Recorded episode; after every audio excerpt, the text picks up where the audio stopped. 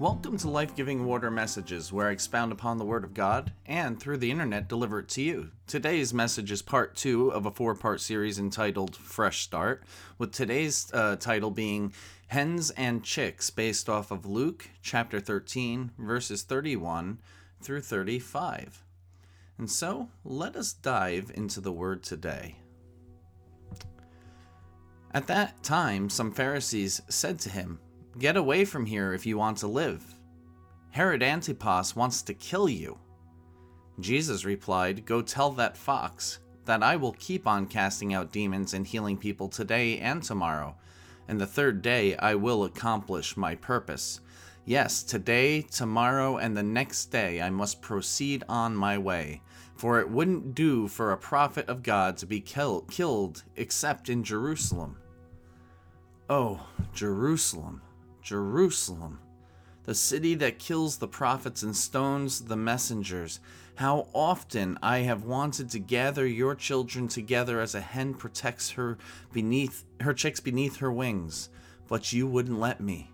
And now, look, your house is abandoned, and you will never see me again until you say, Blessings on the one who comes in the name of the Lord. Amen. Jesus refused to be distracted from his divine mission by dangers or frustrations. We are called to follow his example of steadfast purpose in fulfilling our mission. A fresh start requires steadfast purpose and accepting God's bra- embrace. In the midst of change, there are people who might sabotage you sabotage excuse me might sabotage you or make a uh, fresh start difficult. People may miss or resist the why of your change the reason for it. For instance in 2019 i spent the year negotiating with a local martial artist formerly an officer in the nypd to come up with a way to start a martial arts ministry focused on building self respect, discipline, endurance, service, and other such good values. And we were looking to specifically give a discounted rate to those who could afford and to give scholarships to those who could not. Um, so that we would build a ministry that, that gave kids, especially those who are in need, a chance to get off the streets, a chance to do something constructive and healthy that teaches the same values we uphold in the church, and to actually connect them to Jesus Christ and the church as well. And uh, I was going to be in part involved in that aspect of it, and we were looking to contract out to this uh, to this martial artist who was a you know a black belt, I think a few times over, and uh, and uh, and was just uh, really wanting to get back into teaching. And he was also a Christian who understood the the um, or is a Christian, I should say, who understands the the, the, the meaning of ministry and, and the purpose of uh, you know you know uh, spreading Jesus Christ to people. So uh, it was it was a win win as far as uh, I thought, and it took a while uh, to get you know all things in place because there are a lot of misconceptions and misinformation out there about the martial arts. Too many MMA cage matches and ninja action movies, I suppose, that uh, cause people to think that it is ultimately about fight, fighting and violence. The truth, uh, it couldn't be it couldn't be further from the truth. Actually, if you take martial arts, the only part of martial arts that you do learn uh, uh, that requires fighting possibly is self-defense. If somebody's attacking you how do you defuse the fight? That's that's what martial arts teaches you how to defuse how to how to avoid fighting and if you can't avoid fighting how to end the fight as quickly as possible and defuse it. Um, but the truth is they don't realize that not all martial arts are about fighting at all. For instance, Tai Chi is a form of martial arts, and that is about inner peace and centering balance. Still, we did as a church uh, in 2019 approve, at the end of it, approve the ministry. But uh, some people were not happy about that. Some people left the church because over it because they disapproved of a ministry they hadn't that hadn't even gotten off the ground yet. It hadn't even been given a chance to really uh, be developed or, or succeed, and people still had those misconceptions, you know, about fighting and whatnot.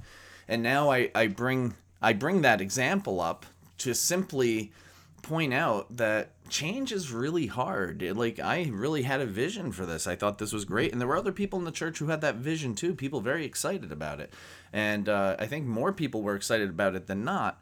Um, but just because you and others may be excited about something doesn't mean everybody is yet ready for that change. And and so I bring that up just to simply point out that that change is really hard.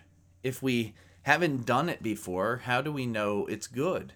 How do we know that something like something new like a martial arts ministry is what Jesus would want when Jesus told us to turn the other cheek? No matter the fact that the district no matter the fact that the district superintendent lent her support and encouragement no matter that a few other churches have martial arts ministries some people would not hear the facts because of the perception. The fear of what is unknown makes change hard and when people are afraid they feel threatened and work to undermine the change Ironically, the Peacemaker's martial arts ministry was never to be. Why? You got it. In the midst of developing it, COVID hit and sealed the deal. That was the final nail in the coffin, really. Having two or more years to reflect and having read the fact that people were not ready for that type of ministry, I just let it go. However, I am still proud of our church leaders for listening and learning and stepping out in faith and in deciding to approve such a new and different kind of ministry approach. But yeah, change is hard. In today's uh, passage, Jesus is talking to the religious people of the time. I want you to briefly consider how people of faith have resisted God's purpose. When has God offered the church or the community a fresh start, but they have resisted or refused? For example, a new pastor, a change of music, uh, an addition of a new service, use of technology, how we pray, who we serve, or with whom we serve. I want to first say that while the Gospels and biblical in- interpretation often present the Pharisees in a negative light, here we can see that there were some Pharisees who were not hostile to Jesus. In verse 31, it says, At that time, some Pharisees came to him, Get away from here if you want to live. Herod Antipas wants to kill you. This is what the Pharisees, some of these Pharisees are saying to Jesus. They're trying to warn and protect Jesus. They want him to play it safe, but like the other Pharisees and even many, uh, even many of the, of Jesus' own disciples, they they do not get it. They do not understand why he would risk danger to himself for the sake of his purpose. Even though their intentions are good, they are still resisting the new thing Jesus is doing in his ministry of casting out demons and performing cures. Despite the real and present danger, despite the real and present danger, Jesus persists even when it is not understood or accepted. How often do we get sidetracked from the new thing God is doing in and through us? Sometimes even by well intended people, whether that be others or ourselves. Now, the animal illustrations in this passage show the extremes. A fox, uh, well, foxes are cute, really, but in terms of being a predator, predatory animal, the fox is dangerous. It's risky. It's sly. It's a predator, right? A hen uh, in the sense of being a mother, is protective, loving, and caring. And again, it is a feminine, motherly image versus a hyper masculine, masculinized and sly one. In this passage, Jesus calls Herod a fox. Herod is the type of person who kills those who oppose him rather than risking change. And take note fresh starts can feel threatening to those who dislike change. God, as shown in Jesus, is both Redeemer and Protector. In Jesus, we are offered a fresh start and freedom from the oppressor. Yet, in a fight between a fox and a hen, a fox is much more likely to win. Jesus once again defies expectations here, choosing the gentle strength of a hen instead of the violent strength of a fox. Now, for the animals themselves, the the illustration isn't entirely fair because you you uh, get mommy hen uh, mad at you, you're likely to get pecked by her and pecked by the rooster who isn't going to be happy you're in, in the roost. And uh, you know, foxes can be loving, caring mothers too. Um, so, but the point of this, Jesus is using this illustration to show you know like that predator fox versus the mother hen, and he's using both the the feminine and masculine. Um, uh, natures of, of how we envision those animals uh, to show us this, to show us that um, that uh, you know our our expectations are not God's expectations, and so Jesus again, as I said, defies the expectations by choosing the gentle strength of a mother hen instead of the violent strength of a predatory fox, and this continues a pattern that that has been established in Luke just prior to this passage in Luke 13, verses 18 through 30, where the lesser or apparently smaller uh, things turn out turns out to be greater. For, for example, yeast, the mustard seed, the least and the last. Finally, finally, Jesus is lamenting over the city he loved and tried to minister to, but they refused him. Jerusalem is known for killing those who were sent by God, prophets such as John the Baptist. And this is another example of how humanity resists the change that God offers that will lead to salvation. And I want you to make note of this. Jesus quotes Psalm 118, verse 26, saying, you will not see me until the time comes when you say, Blessed is the one who comes in the name of the Lord. This is also a reference to or a foreshadowing of the Palm Sunday narratives when Jesus enters Jerusalem lauded as Messiah before being crucified later that week. Jesus knows, even at this point, that his purpose will lead him to and through both the praise and the rejection of the people.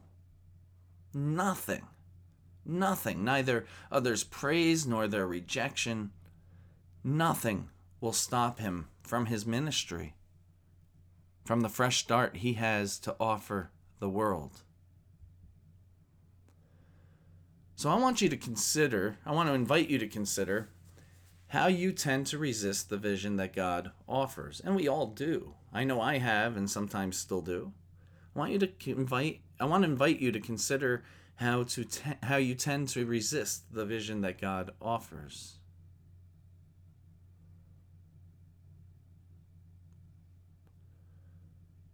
When God offers a fresh start, God offers vision as well as protection. God will offer strength from unexpected places, sometimes in ways that will not be recognized by the world or those around us. How have you seen God's vision in hindsight?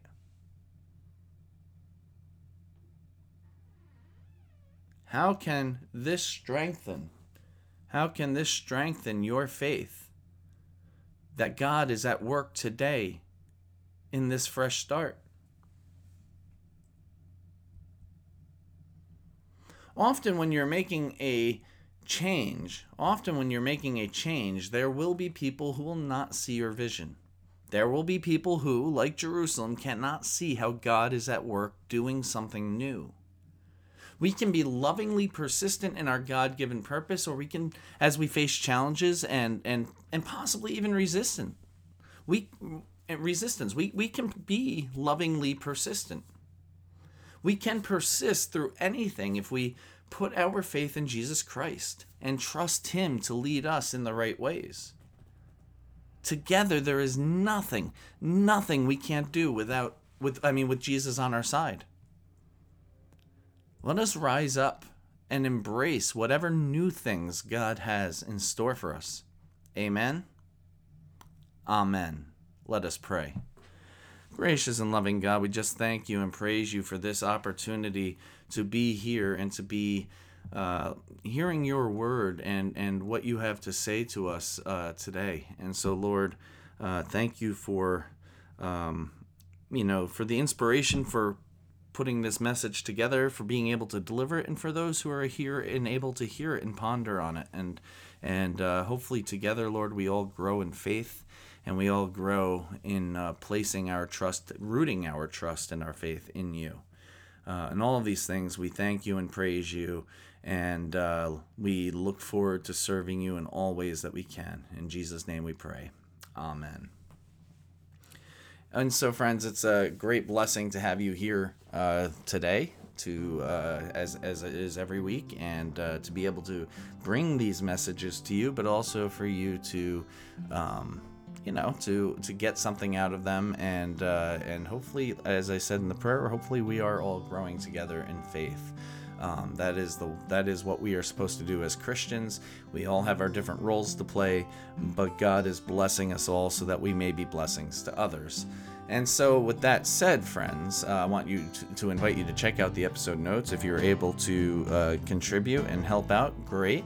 Um, if you're, you know, supporting another church, that is what should be the priority. But if you can support us both, uh, both of us would be grateful. And uh, and both of us are serving uh, the same Lord, so uh, that's a that's a great thing. And with that said, I just want to remind you that you are richly blessed, so that you may be a blessing to others. Go in peace.